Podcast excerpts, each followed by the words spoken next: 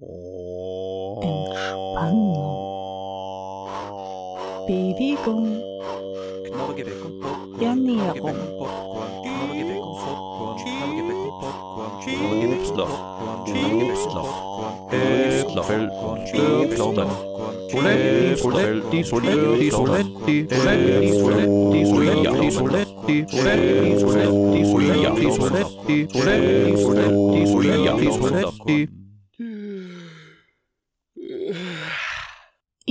gesund, das Gesundheitsmagazin. Herzlich willkommen bei Ich Gesund, das Gesundheitsmagazin. Äh, Katharina Moore Und Bernhard Baumgartner. begrüßen Sie am Schallrohr. Heute haben wir wieder einen ganz besonderen Gast bei uns und zwar den Mentalcoach Thomas Jaklitsch. Herzlich willkommen bei uns. Herzlich willkommen ebenfalls. Er ist heute extra aus Graz angereist, um heute bei uns zu sein und ich denke, es wird wieder eine ganz eine spannende und interessante Stunde. Wir starten aber erst einmal mit Musik. Du hast ja knackig was mitgebracht. ACDC, Highway to Hell. Da starten wir gleich mal damit und plaudern dann weiter.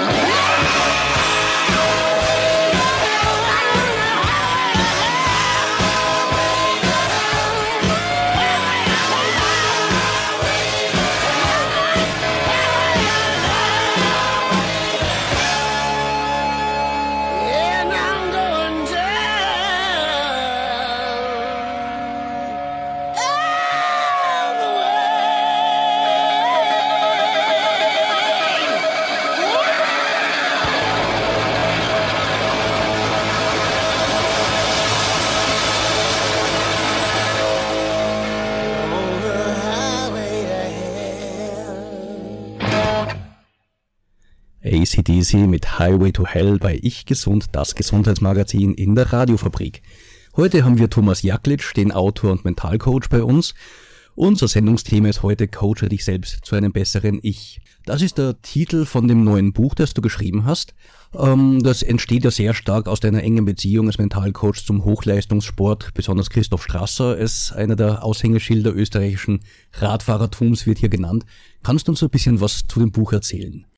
Ja, das Buch ist eigentlich die logische Fortsetzung des ersten Buches. Das erste Buch Hilf mir einen Lebensraum zu erfüllen, erzählt eben mit diesem Testimonial Christoph Strasser, wie man sich selbst eigentlich ähm, entwickeln lernen kann, seine Lebensträume erfüllen kann, welche ähm, mentalen Strukturen man beginnen darf zu denken und welche körperlichen Auswirkungen positiver Natur man daraus ziehen kann. Und im zweiten Buch ist es in einer bestimmten Art und Weise eine Weiterentwicklung, auch dieses Coach dich selbst zu deinem besseren Ich als Möglichkeit, ja, ständige Entwicklungsprozesse haben zu können ähm, mit diesen Metaphern rund um Langstreckenradsport.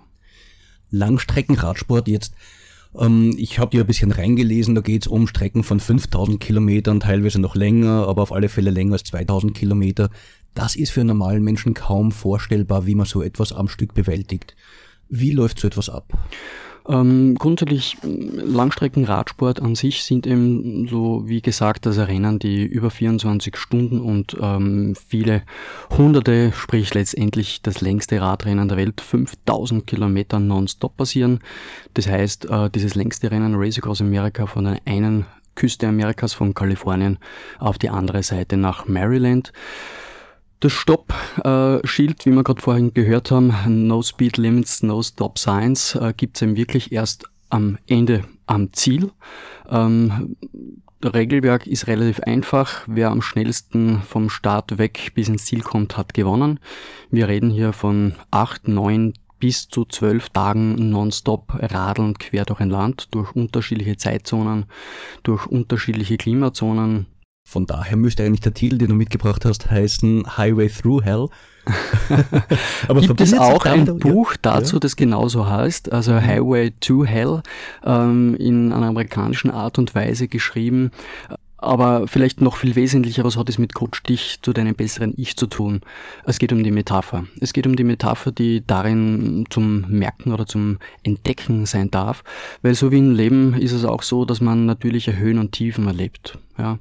Im Leben ist es auch so, dass äh, es irgendwo einen Startschuss gibt. Das ist unser Geburtstag und wann das Ziel, wann das Ende ist, ist für viele unsicher oder es ist uns nicht von vornherein bestimmt zu wissen, wie alt oder wie jung wir werden. Aber um bei solchen Langstreckenradlrennen erfolgreich ins Ziel zu kommen, gilt eines, man muss guten Mutes sein, man muss in guter Verfassung sein, man braucht Menschen um einen selbst, die einen nähren und man muss sich natürlich auch nicht nur gedanklich in einem guten Zustand halten, sondern auch körperlich. Also Bewegung, Ernährung und sonstige Strukturen sind wesentlich, um ans Ziel zu kommen. Und das ist fast so ähnlich wie im Leben, wo man auch noch nicht weiß, wo geht's hinauf, wo geht's bergab und wesentlich ist dabei in einer bestimmten Art und Weise guten Mutes jeden Tag zu verleben und das ist auch das Motto bei solchen Langstreckenrennen und das darf auch das Lebensmotto für die Menschen sein. Du sagst, du brauchst als Radler da viele Leute, die dich, die um dich rum sind und die dich nähern und das jetzt ja auch im wahrsten Sinne des Wortes. Ja, natürlich im wahrsten Sinne des Wortes. Also grundsätzlich sind solche Rennen äh, Einzelbewerbe, das sind äh, Einzelstreckenrennen. Äh, man könnte aber natürlich solche Distanzen nicht sinnvoll bewältigen, weil eben 15.000 Kalorien ist so die durchschnittliche Kalorienaufnahme, die benötigt wird, um dort diese Distanzen zu bewältigen. Pro Tag. Pro Tag, ja. Also das entspricht ungefähr einer Wochenration an Nahrung für den Durchschnittsmenschen, die dort natürlich in einen Tag nicht nur aufgenommen werden müssen, sondern auch verstoffwechselt werden müssen. Das heißt, das ist eine spezielle Herausforderung natürlich nicht nur für den Körper, das zu verwerten, sondern auch psychischer Natur, weil man natürlich ständig essen und trinken äh, muss, kann, darf. Wobei Essen in herkömmlicher Sicht natürlich hier nicht zu ähm, vergleichen wäre. Also das wäre körperlich nicht möglich, das über feste Nahrung aufzunehmen. Das wäre für den Körper viel zu belastend. Ja, aber im Sinne von Nähern, weil du das vorher auch angesprochen hast mit Teamstrukturen, ähm, grundsätzlich ist es natürlich ein Einzelrennen, aber man könnte das nur, oder man kann das nur dann schaffen, wenn man auch Menschen um einen äh, schart, die einen äh, dementsprechend versorgen mit der richtigen Kleidung, mit den richtigen Worten zur richtigen Zeit. Und das ist auch eine wunderbare Metapher fürs Leben, weil ich sage immer so, ähm, wir wissen aus der Sozialpsychologie, Freunde können ansteckend sein. Ähm, ich strapaziere es vielleicht sogar so weit, dass ich sage, du wirst der Durchschnitt aus den fünf Menschen, mit denen du dich umgibst. Und so ähnlich Ich ist möchte das. jetzt zunächst noch, also das wird sehr, sehr spannend in weiterer Folge, aber um uns noch eine Idee zu geben, wie läuft so ein Ultrarennen ab, so ein Langstreckenrennen? Es gibt ja viele Herausforderungen, du hast mal die Ernährung, die Nahrungsaufnahme genannt, du hast auch die psychische Stabilität genannt, man muss körperlich in bester Verfassung sein. Aber wenn das von vornherein gegeben ist, heißt es ja nicht, dass man durchkommt. Was macht jetzt so ein Athlet, der 5000 Kilometer am Stück fährt mit ganz, ganz wenig Schlaf? Wie hat man sich das jetzt vorzustellen? Was passiert da alles? Was passiert mit dem Athleten im Team? Äh, Wie läuft das? Ja, ähm, du hast eines gerade angesprochen, dieser Schlafentzug ist zum Beispiel ein ganz wesentliches Thema. Ähm, bei dem Weltrekord, den der Christoph Straße beim Race Across America gefahren ist, zum, als erster Mensch in der Geschichte des Rennens in 35 Jahren, ist er das Ganze unter acht Tagen gefahren. Ähm, Schlafpensum in dieser Zeit war gerade mal sechs Stunden äh, über diese acht Tage verteilt. Ja, also wenn man sich das vorstellt, man würde zum Beispiel äh, acht Tage lang nur jeden Tag ähm, gerade mal eine Dreiviertelstunde schlafen und würde sonst so den, seine übliche äh, Aktivität im Beruf, in der Familie, mit der Freizeit äh, auch dementsprechend zu bewältigen haben. Mal schauen, wie viel Menschen, wie viel Durchschnittsmenschen das dementsprechend schaffen. Aber die gute Nachricht ist das, äh, grundsätzlich kann das in jeder schaffen, wenn man lernt, erstens einmal mit sich selbst gut umzugehen, das heißt ein positives Selbstgespräch mit sich selber zu finden und natürlich auch ähm, zu lernen, sich innerhalb kürzester Zeit tief und gut zu entspannen. Das heißt, einer der ersten Dinge, die ich äh, dem Christoph und meinen Sportlern, meinen Leistungssportlern äh, beibringe, ist sich selbstbestimmt innerhalb kürzester Zeit in tiefste Entspannung zu versenken. Man kann sich das so vorstellen, dass meine Sportler auch, wenn sie 23 Stunden schon am Radl sitzen und sie begeben sich in so eine Schlafpause, in so einen Schlafbreak, von selber nach 16 Minuten aufwachen. Und diese Programmierung, die findet natürlich tief im Unbewussten statt und das funktioniert. Ist auch so eine Technik, die auch der Otto Normalverbraucher anwenden kann. Nicht Dieses Powernapping tagsüber zum Beispiel zur Leistungssteigerung, zur besseren Erholung, auch gesundheitlich sehr äh, vorteilhaft. Genau, kann man jeder lernen und äh, machen nur leider viel zu wenige.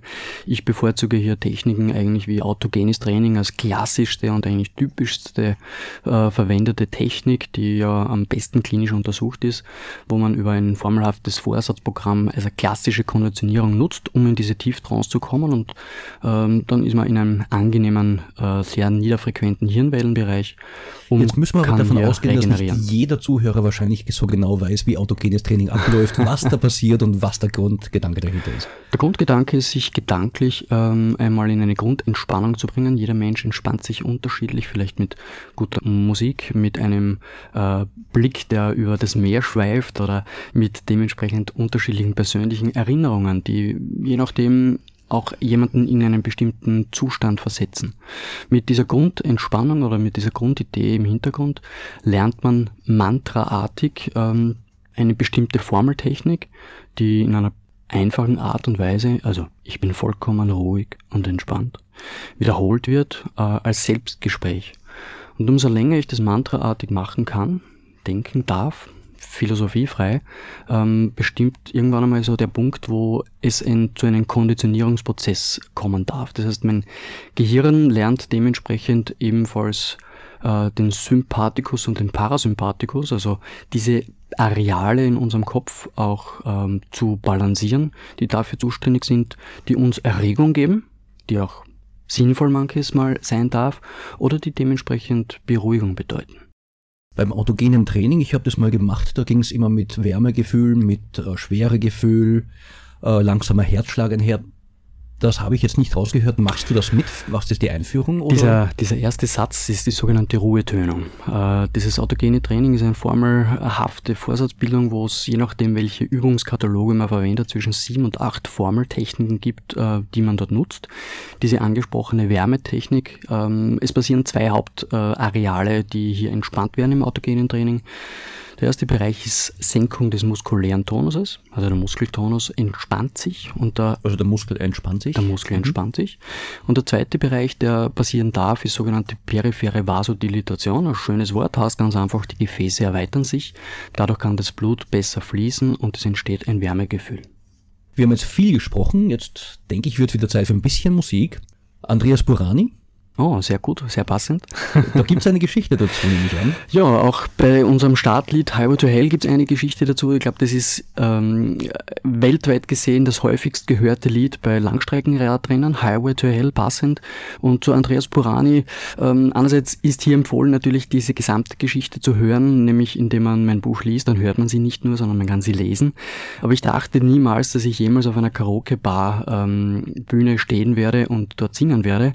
Aber ich wurde zum Glück von meinem Sohn eines Besseren belehrt, als ich im vorigen Jahr in seine Augen blickte und er zu mir gesagt hat, Papa, der größte Wunsch, den ich habe, ist mit dir gemeinsam vom Andreas Borani auf uns zu singen. Und wer den Text an sich äh, dieses Liedes kennt, ähm, der hat sehr viel positive Wi- Wirkung auf Menschen, hat sehr positive Wirkung auf mich, weil im Jahr 2014, als ich zu dieser Hymne quasi der, der Fußball-Weltmeisterschaft quer durch Deutschland gefahren bin, habe ich das Lied zum ersten Mal in Deutschland gehört und ich bin zwei Tage lang 1100 Kilometer quer durch Deutschland gefahren, habe das mit Streckenrekord äh, gewonnen und ich hatte nur diesen Refrain im Kopf, zwei Tage lang. Ähm, also wenn man nur einen Refrain zwei Tage lang im Kopf hat und diesen singt, dann giert man nahezu danach, diesen Gesamttext zu können. Also mittlerweile kann ich es auswendig, aber ich denke mir, ich werde jetzt nicht mitsingen, sondern ich werde eher gerne Andreas Burani zuhören, auf uns. Wer jedenfalls den Text noch nicht kennt, hat jetzt die Gelegenheit, intensiv zuzuhören und den Text zu genießen.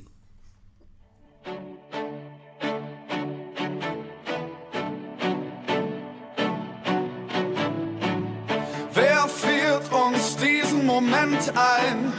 Besser kann es nicht sein. Denkt an die Tage, die hinter uns liegen, wie lang wir Freude und Tränen schon teilen. Jeder für jeden durchs Feuer. Im Regen stehen wir niemals allein.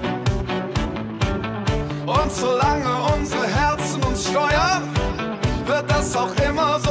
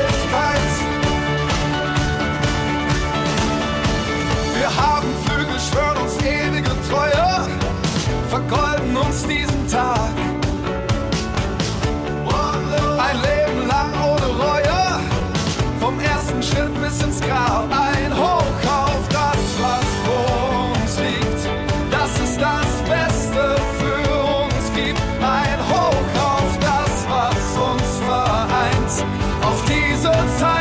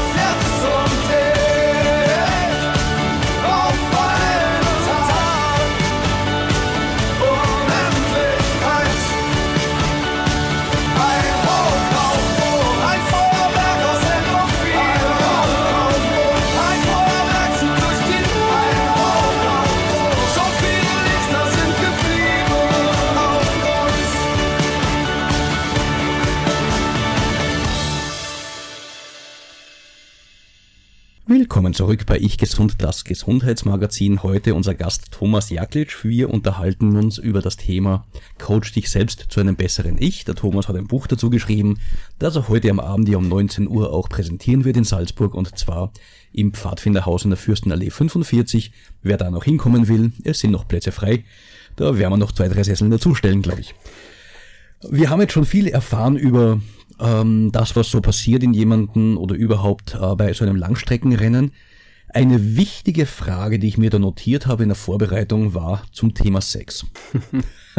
du ahnst es vielleicht schon, in deinem Buch hast du auch ähm, abgedruckt. Christoph Strasser er hat das Titelbild von Playboy geziert. Und da habe ich mir die Frage gestellt, um wen geht's da jetzt? Wer findet das attraktiv? Ging es da jetzt Christoph Strasser als Mann, der sich überwindet und Frauen finden das attraktiv? Oder ist das dann mehr für die Männer, die den Playboy ja wahrscheinlich kaufen und hier das Vorbild finden? Wie kommt ein Also Streckenradfahrer als weil das Foto ist jetzt in dem Sinn Ja. nicht wahnsinnig ästhetisch, wenn man es ganz Ja. ehrlich betrachtet. Also ich denke mir, äh, Langstreckenradsport an sich ist ja vom künstlerischen Wert jetzt nicht sonderlich ästhetisch. Also diese klassischen Vorher-Nachher-Bilder sind ja eher erschreckend.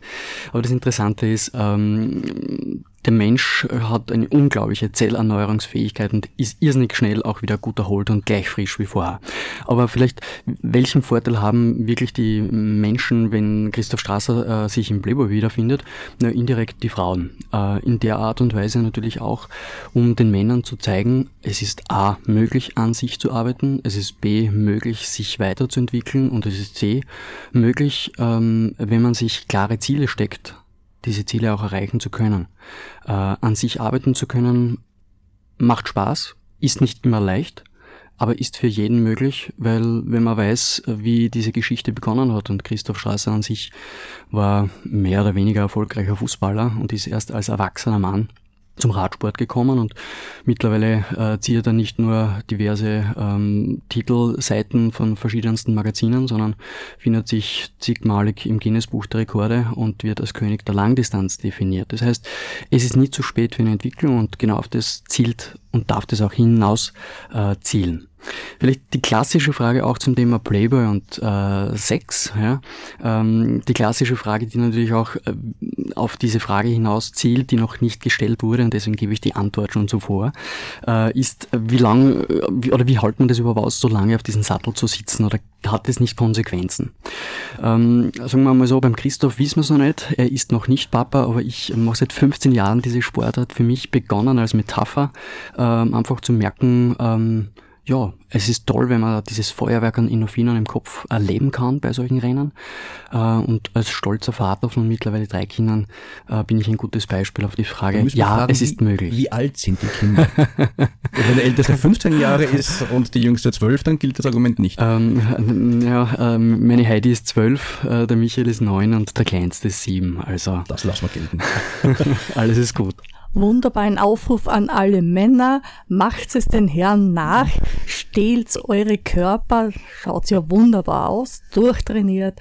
Und auch das andere, sprich der Sex, passt perfekt. Dann wird vielleicht auch was mit dem Playboy, lokale Ausgabe. Aber zurück zu der Frage, das ist ja auch faszinierend, jetzt bei so einem Langstreckenrennen, acht Tage im Sattel und das ist absolute Hochleistung. Ähm, die eine Frage ist natürlich, wie hält man das durch? Das andere ist, wie kommt man überhaupt drauf, diese Zielsetzung zu haben, acht Tage lang im Sattel zu sitzen, nichts anderes zu machen, Tag und Nacht, als nur rund in die Pedale zu treten und Rad zu fahren. Ich denke, wir Menschen sind zum Glück von Haus aus neugierig. Ähm, man hat natürlich, wenn man selber praktizierender Vater ist, den riesigen Vorteil, jeden Tag äh, das menschliche Wesen, die menschliche Entwicklung entdecken zu können und ähm, einfach festzustellen, wie neugierig Kinder sein können äh, auf Lernen, auf Entwicklung, ähm, ist natürlich dieser Gedanke nicht nur bei Kindern etwas, sondern es darf dieser Gedanke an Neugierde Dinge zu machen, die scheinbar noch vorher keiner gemacht hat oder die in einer bestimmten Art und Weise ähm, auch Spaß und intensive Gefühle bereiten dürfen, natürlich äh, ein, eine immanente Thematik von uns Menschen. Und so denke ich mir, äh, hat wahrscheinlich genau vor 35 Jahren diese lustige Wette beginnen dürfen, im Sinne von, wer kann es wohl schaffen, äh, quer durch diesen Kontinent mit dem Radl zu fahren. Ja, mittlerweile ist es Hochleistungssport, wie richtig angesprochen, und ist es hochprofessionell. Äh, Wir reden hier von Leistungsdichten, die teilweise eine Stunde, zwei Stunden Differenz zwischen den ersten und zweiten äh, Platz ausmachen, nach Tausenden an Kilometern. Das heißt, wir sind schon längst über die Pionierphase drüber. Aber ich denke mir, auch dieser Rekord, den das größte europäische ähm, Radsportmagazin vor einem Jahr definiert hat oder vor zwei Jahren definieren durfte, ein Rekord für die Ewigkeit, hat genau nur ein Jahr an Ewigkeit gehabt. Also im Jahr danach hat Christoph Strasser kapiert, es geht nicht darum, andere zu besiegen, sondern es geht darum, letztendlich besser zu sein als man selbst. Und deswegen auch der Titel, Coach dich selbst zu deinem besseren Ich. Was mich auch interessiert, du sagst, du hast Familie, du hast Kinder. Ähm, wie ist es da? Ich meine, jetzt sind sie die Kinder unter Anführungszeichen zu alt, die müssen, sind schulpflichtig. Aber hat dich deine Familie, hat dich deine Frau begleitet? Wie ist es in dieser Hinsicht? Ähm, früher, als meine Kinder noch kleiner waren äh, oder noch so klein waren, dass sie noch nicht äh, auf der Welt waren, äh, war meine Frau in den Anfängen meiner Metapher äh, mit dabei. Ähm, wir haben aber relativ bald festgestellt, dass ähm, es für mich viel wichtiger ist, spätestens dann, äh, als die Kinder auf der Welt waren, dass ich das gute Gefühl, das gute Gewissen, diese Sicherheit gehabt habe. Ähm, die wichtigsten Menschen auf der Welt, auf die wird gut aufgepasst und das kann natürlich meine Frau besser als andere Betreuungspersonen. Also insofern, ähm, ich habe meine Kinder immer bei mir, nämlich in Form von Fotos, die auf meinen Vorbauten beziehungsweise am Radlenker kleben. Und in schwierigen Momenten ist das meine mentale Stütze, meine mentale Krücke, wo ich beginne dann mit meinen zwar nicht real existierend und existenten Kindern zu sprechen, aber ich mir vorstelle, welche Fähigkeiten hat das eine Kind, welche Fähigkeiten hat das andere Kind. Und meistens ist eine dieser Fähigkeiten dabei, die ich genau in diesen Momenten, wo es schwer wird, mitten im Bewerb, gut brauchen kann. Und das nutze ich dann. Wunderbar, ja. Also die Kinder, letztlich die Eigenschaften der Kinder als Ressource für deine mentale Stärkung, wenn du diese Kraft benötigst. Werdet wie die Kinder, steht schon in der Bibel. Mhm. Was in deinem Buch drinnen steht, das war die Frage auch an Christoph Strasser. Wie hält jemand die Einsamkeit aus, acht, neun, zehn Tage allein zu radeln? Seine Antwort war, das ist gar nicht so schlimm. Acht Monate Vorbereitung sind's. Du begleitest ihn als Mentalcoach. Wie gestaltest du einen solchen also Weg, so einen gemeinsamen Weg, um ihn dorthin zu bringen, wo er jetzt ist? Ja, ähm, die Geschichte ist insofern eine recht äh, einfache. Äh, ich begleite ja viele Sportler in unterschiedlichsten Disziplinen. Ähm, und wir müssen unterscheiden zwischen einer reinen Wettkampffokussierung, das heißt, wo eben diese körperliche und auch die Vorbereitungsaktivität vom Sportler selbst übernommen wird. Und ich bereite nur diesen Tag X mental vor, weil die Trainingspläne sind bei den Sportlern ja sehr redundant, sehr ähnlich. Beim Christoph Strasser ist es was anderes gewesen, weil so ein Rennen kann man nicht nur mit der Konzentration von ein paar Sekunden fahren, wie im Skisport oder äh, Downhill Mountainbike bewerben, wo man von ein paar Minuten spricht. Wir reden hier von 24 Stunden und das mal acht Tagen. das heißt 23 Stunden und 30 Minuten Leistung bringen und eine halbe Stunde vielleicht am Tag insgesamt an Pausenzeiten. Ähm, dort muss jede Zelle, jede Phase des Körpers bereit sein, diese Leistung zu bringen, bereit sein, hier diesen Fokus auf diesen Bewerk zu haben, sonst ist die Ziellinie zu weit weg, sonst ist das Ziel weiter weg als das Ziel selbst. Äh, insofern habe ich den Christoph dementsprechend äh, zuerst Entspannungstechniken gelernt, dann hat er bei mir unterschiedlichste Möglichkeiten der Persönlichkeitsentwicklung lernen durfte. Also er hat sehr viel an Ausbildungen bei mir machen dürfen, Selbsterfahrung machen dürfen. Und ist mittlerweile so weit, dass sich unsere mentale Struktur, unsere mentale Unterstützung auf ja, fünf bis sieben Einheiten pro Jahr beschränken dürfen.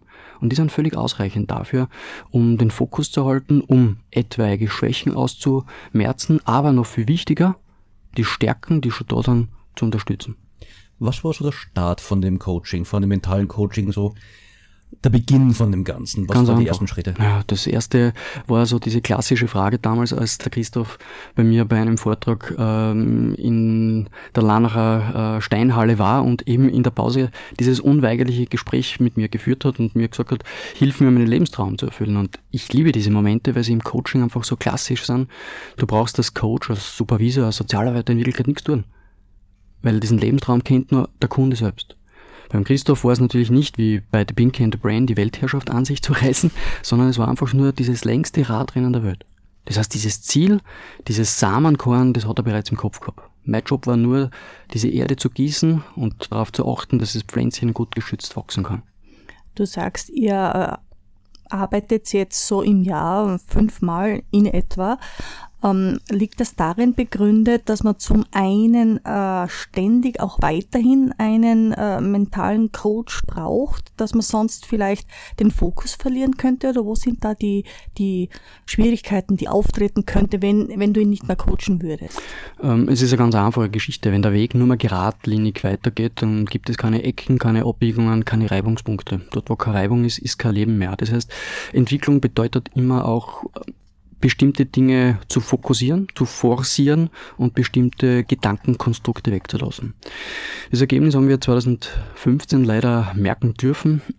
Es hat in jedem Jahr zu seinem Ziel, diesen Bewerb X, ganz egal welcher Bewerb das auf der Welt auch war, ein darüberliegendes Motto, eine darübergebende Vision geben dürfen. Ähm, 2015 hat es noch eine intensive Leistung vor dem Race Across America gegeben und das war dieser 24 Stunden Weltrekord, der in Berlin auf äh, die Straße, auf das Berliner äh, Flugfeld gebracht wurde mit 896 Kilometer. Danach war aber von beider Seite unter Anführungszeichen ein bisschen so die Luft draußen, weil äh, ich durfte selber mir mein Geburtstagsgeschenk in Amerika machen und das Race Across the West äh, als 40-Jähriger aktiv betreiben und der Christopher ebenfalls beim Race Across America drüben hat aber in dieser Vorarbeit zum ersten Mal zu wenig professionell, zu wenig fokussiert, sich um diese vorher gesagte, jede Phase deines Körpers muss dieses Ziel Leben, Atmen, Essen gekümmert.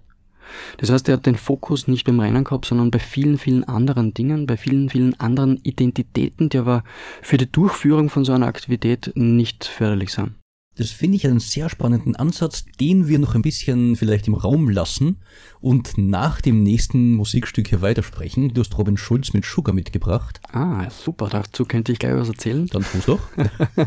Wer dieses Video kennt, Robin Schulz, Sugar, also dieser Polizist, der eher gelangweilt äh, auf die äh, Pirsch geht, um auf der Suche nach dementsprechend Guten und Bösen der Welt zu sein, äh, dieses Lied hört und dann man merkt plötzlich die Transformation, also wie sich seine Stimmung verändert, wie er beginnt mitzusingen, wie er den, das Mark des Lebens beginnt aufzusaugen und dann schlussendlich dann sogar in einer Waschanlage landet, um dann dort äh, mit einem hoch Leistungswasserstrahl sein Auto zu waschen und nicht nur sein Auto, sondern sich selbst und Sie werden es fast nicht glauben, aber das ist häufig die einzige Möglichkeit als Betreuer, als Team auch sich selbst zu waschen und Körperhygiene zu betreiben. Das heißt, wer sich noch nie an einer Autowaschanlage äh, den Körper gewaschen hat, ähm, beim Race Across America kehrt es leider oder zum Glück dazu. Also Peeling, erste Sahne.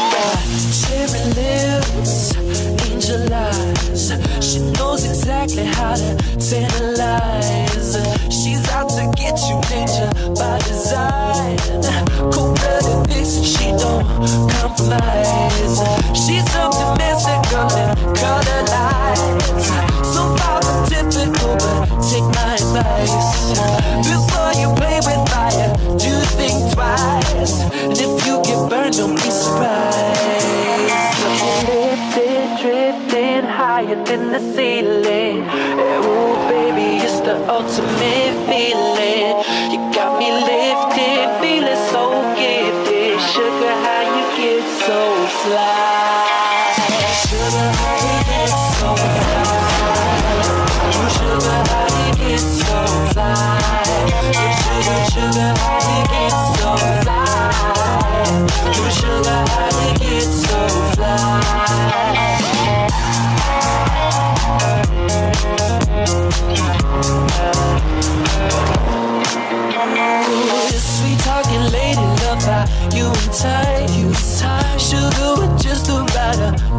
Spice. Charm in the loop and everyone's desire. She's out to get you. You can run, you can't hide. She's something mystically color lights. I say, so far from typical, but take my advice. Before you play with fire, do think twice. And if you get burned, well, baby, don't you be surprised. Lifted, drifting higher than the ceiling.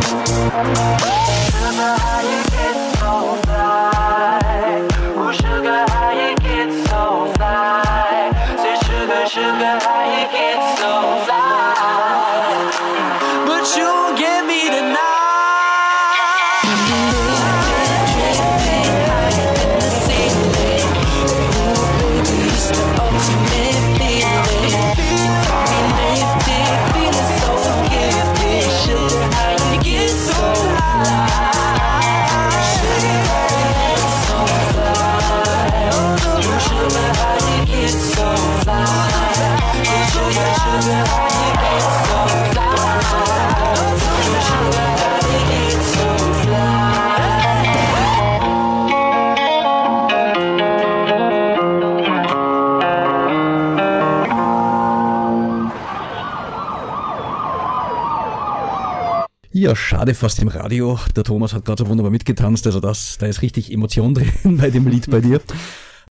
Wir haben uns zuerst äh, kurz unterhalten darüber, dass ähm, Christoph Strasser ja bei seinem Weltrekord war alles glatt gelaufen, er hatte verschiedene Zielsetzungen.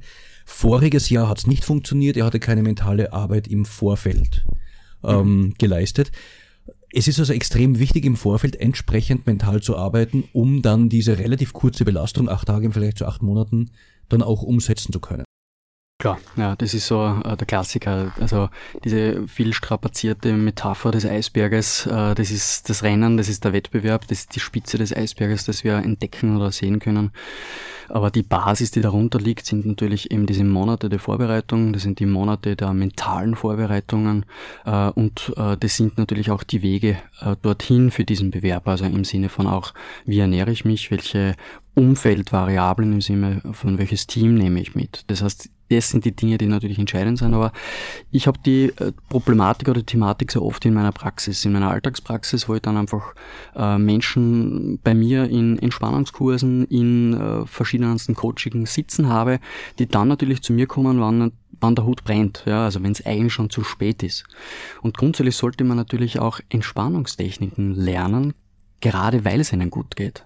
Oder gerade wenn es ihnen gut geht, weil es natürlich viel leichter zum Erlernen geht.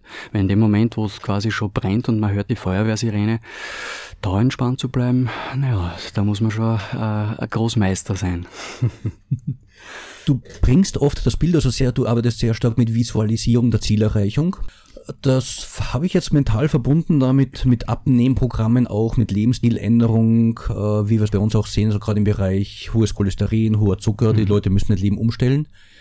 Diese Visualisierung scheint ja sehr, sehr wichtig zu sein, dass du das Ziel erreichst. Du hast auch Bild vom Christoph Strasser drinnen, wie er ähm, Race Across America gewinnt in sieben Tagen 59 na, sieben Tagen, 23 Stunden und 59 Minuten, glaube ich. ja, genau. Jetzt wissen wir aus andererseits von Forschungen aus Abnehmprogrammen Menschen, die sich visualisieren, die sich schlank denken, dass die weniger Erfolg haben als solche, die so etwas nicht machen. Ist ja paradox eigentlich. Na, es ist eigentlich nicht paradox, aber es ist einfach die Frage der Verwendung der Möglichkeiten unseres Gehirns. Also grundsätzlich Ziele, in Zielen zu denken, Ziele zu erleben, ist grundsätzlich ein ganz wichtiger äh, Part. Aber ähm, wie heißt es so schön, du kannst zwar ähm, tun, was du willst, aber du kannst nicht wollen, was du willst. In letztendlicher Konsequenz handeln wir aus unbewussten Programmen unbewussten Strategien. Wenn ich mir ein Bild von mir selber mache, wie ich schön, wie ich schlank, wie ich fit, wie ich durchtrainiert, welche Adverben wie auch immer passend sein können, da sein, äh, dann ist das zwar schön und gut, aber der letzte Schritt in dieser Strategie ist immer, sich dieses Bild aus seinem eigenen Kopf, äh, also nicht mehr so zu denken, als wäre ich mitten in der Situation, sondern würde ich ein Bild von mir selber wie auf einem Foto, wie auf einer Leinwand, wie auf einem Bildschirm sehen, so dass das Unbewusste dieses Gefühl hat, ich habe es noch nicht erreicht und dort will ich hin. Das ist der große Unterschied zwischen Assoziation und Dissoziation von Zielbildern, die letztendlich darüber bestimmen, ob ich meine Ziele äh, eben erreichen kann, ob ich Lust habe, meine Ziele zu erreichen, um meine Motivation zu triggern, oder ob ich eh schon in der Strategie des, naja, ähm, Faulbärs bin, der den inneren Schweinehund gut zähmt und sagt, na, ich bin eh schon glücklich und zufrieden. Wenn jetzt jemand sagt, okay, das ist interessant, das will ich probieren, ich möchte mein Leben ändern, aus welchen Gründen auch immer, was kannst du der Person jetzt konkret mitgeben? Was wäre so ein erster Schritt, um genau das zu tun? Eben nicht, ich denke mich schlank, sondern was stattdessen? Mhm. Ähm, vorhin äh, gesagtes Beispiel zum Beispiel, also ähm, Bilder von Christoph Strasser, wie er bestimmte Aktivitäten schafft mit bestimmten konkret messbaren Zeiten zum Beispiel, ähm, sind nicht nur einmal gemacht und dann äh, wandern sie in die Schublade, sondern die begegnen ihm tagtäglich. Das heißt, äh, das war sein Desktop-Hintergrund, das war äh, Bildschirmschoner am Handy, äh, das heißt, seine Ziele er konnte seinen Zielen nicht mehr entgehen, äh, weil er einfach seine Ziele tagtäglich gesehen hat. Äh, Das heißt, er wurde immer wieder dazu motiviert, äh, in seinen Aktivitäten an seine Ziele zu denken und nach seinen Zielen nach zu handeln. Schreibt er auch täglich die Ziele auf, auch dieser Technik wird ihr Lieferant? Genau, also es gibt unterschiedliche Möglichkeiten dazu. Also ganz interessante äh, Studie, die es auch dazu gibt, über die äh, Aktivi Aktivierung von ähm, Zielen oder von Mechanismen, äh, besagt im, in dem Moment, wo ich täglich zum Beispiel nur diese eine Minute nutze und meine drei Hauptziele, meine drei Hauptvisionen niederschreibe und mein Ziel nicht nur einmal schreibe, sondern jeden Tag zehnmal ähm, werde ich irgendwann einmal diesen Fokus genau darauf haben, was wir in der Psychologie als sogenannte selektive Wahrnehmung kennen.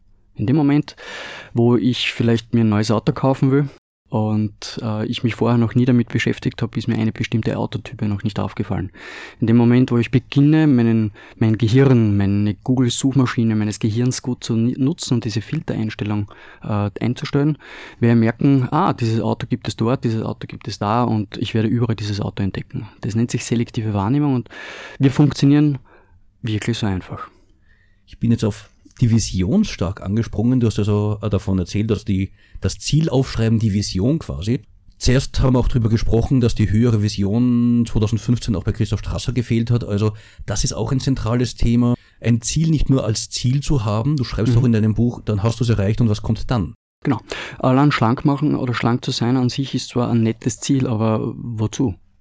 Ja, das heißt, die größere Vision, wo, wo, wozu dient es mir? Was bringt es mir? Was erreiche ich dadurch? Welche Gewinne hat auch vielleicht auch meine Familie? Welche weiterfolgenden Prozesse kann ich erreichen? Zum Beispiel, dass ich eben schlank bin, dass ich gesund bin. Das heißt, diese höhere Vision zu entdecken, ähm, das ist Auch das im Um und Auf. Auch im Sinne zu verstehen, die Visualisierung, die ich mache, nicht ich als schlanke Person, sondern ich als schlanke Person, die in diesem neuen Kontext Gutes tut, gut ist, sich wohlfühlt, ein besseres Leben führt. Genau. In dem Sinne. Weil dann wird es eine ganz normale, unbewusste Praxis, ohne darüber nachdenken zu müssen, sondern es passiert ganz einfach. Ich glaube, dann brennen viele Leute. Das passt auch ganz gut zum nächsten Titel. Du hast Rosenstolz, ich gehen Flammen auf mitgebracht. Genau. Dazu gibt's auch eine Geschichte. Ähm, naja, Geschichte an sich. Ähm, meine Tochter war sehr irritiert, als sie dieses Lied zum ersten Mal gehört hat, weil es gibt eine interessante Textzeile drin. Manchmal ist das Leben ähm, in einer bestimmten Art und Weise ähm, gar nicht so, wie man sich's vorgestellt hat, sondern besser. Und das ist natürlich ein interessanter Zugang. Machen Sie es besser.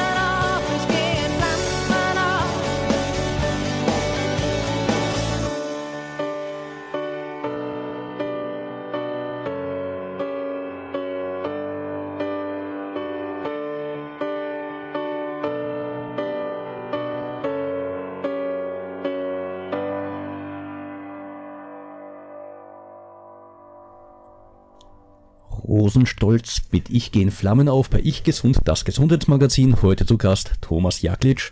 Wir sprechen über seinen Ansatz im Mentaltraining, das er in seinem Buch äh, sehr gut zusammengefasst hat. Coach dich selbst zu einem besseren Ich. Was wir jetzt vor dem Lied noch angesprochen haben, äh, Menschen wollen ganz gern ihr Leben ändern zum Besseren hin. Und häufig sehe ich, also gerade äh, unser Thema ist häufig ähm, eine Ernährungsumstellung, auch das Abnehmen, was ja sehr häufig schief geht. Das bringe ich jetzt mental in Verbindung mit der Vorbereitung für so ein langes Rennen. Für mich ist die Abnehmphase eine Rennphase, absolut mit allen Belastungen. Würdest du als Mentaltrainer den Leuten, die so ein Ziel vor sich haben, auch empfehlen, entsprechend Mentaltraining, entsprechend lange vorzubereiten, um dann den Schritt zu gehen?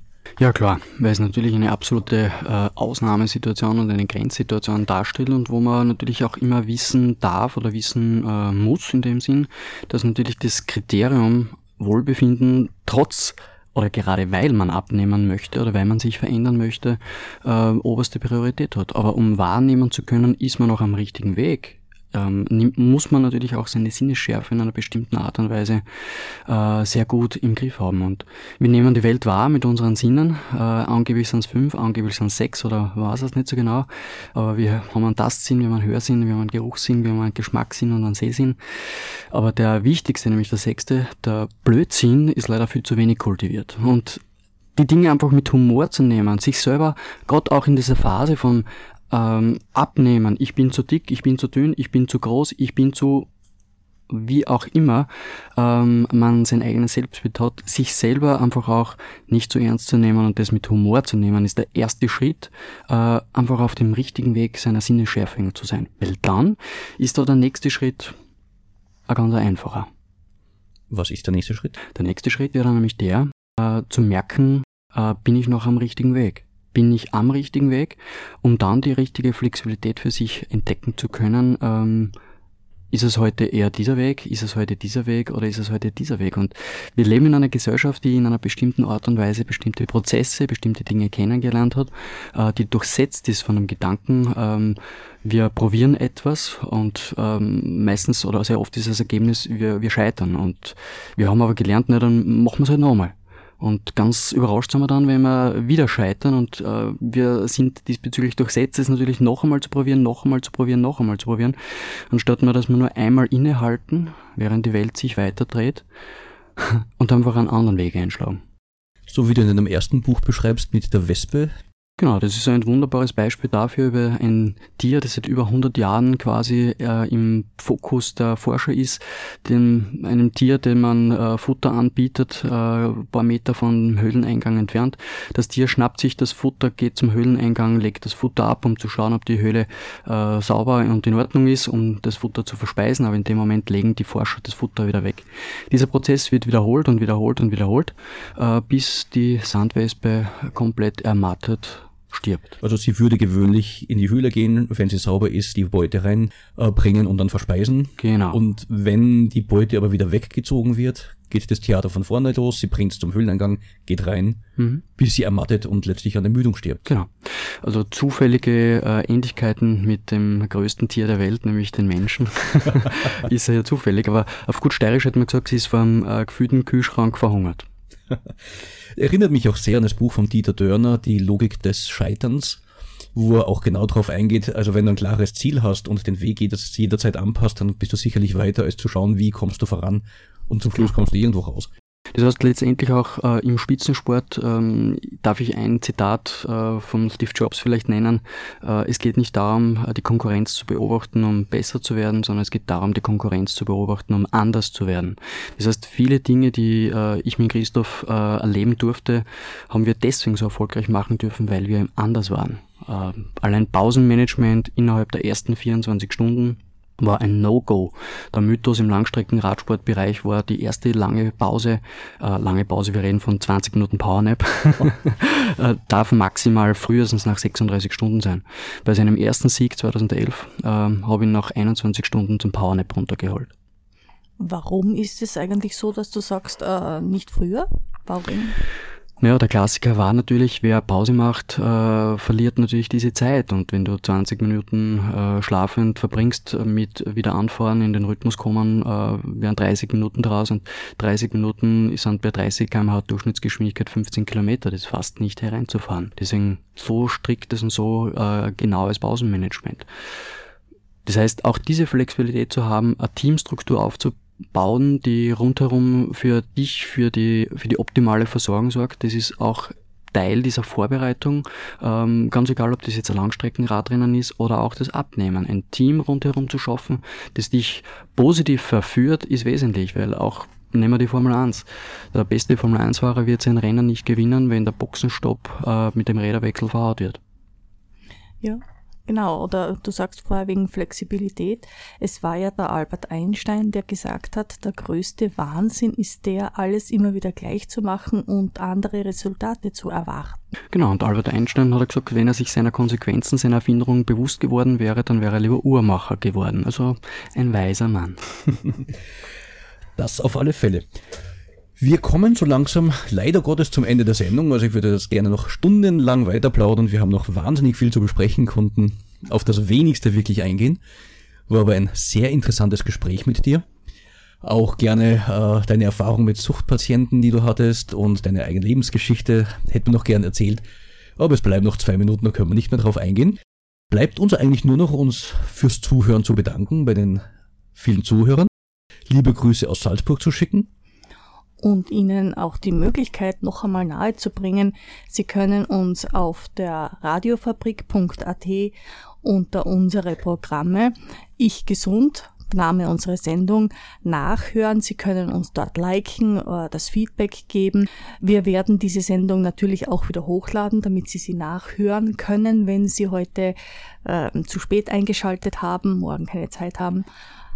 Aber abgesehen davon, herzlichen Dank fürs Kommen. Lieben Dank fürs Kommen und hast du noch eine Botschaft für unsere Hörer? Na, ich sag ebenfalls. Dankeschön und vielleicht als letztes Lied darf ich Wayne Newtons Version Dankeschön anbieten aus einem meiner Lieblingsfilme, nämlich Ferris macht blau, wo es darum gehen darf, dass ein junger Mann, der das Leben liebt, äh, seinen griesgrämigen Freund äh, an einem Tag zeigen darf, wie schön das Leben sein darf. So nach dem Motto Liebe, Lache und Lebe. Dankeschön.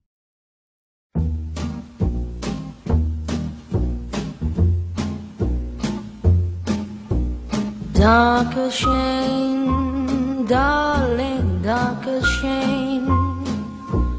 Thank you for all the joy and pain. Picture show, second balcony was the place we'd meet. Second seat, go Dutch treat. You were sweet, darker shame, darling, darker shame. Save those lies, darling, don't explain. I recall Central Park in fall, how you tore your dress, what a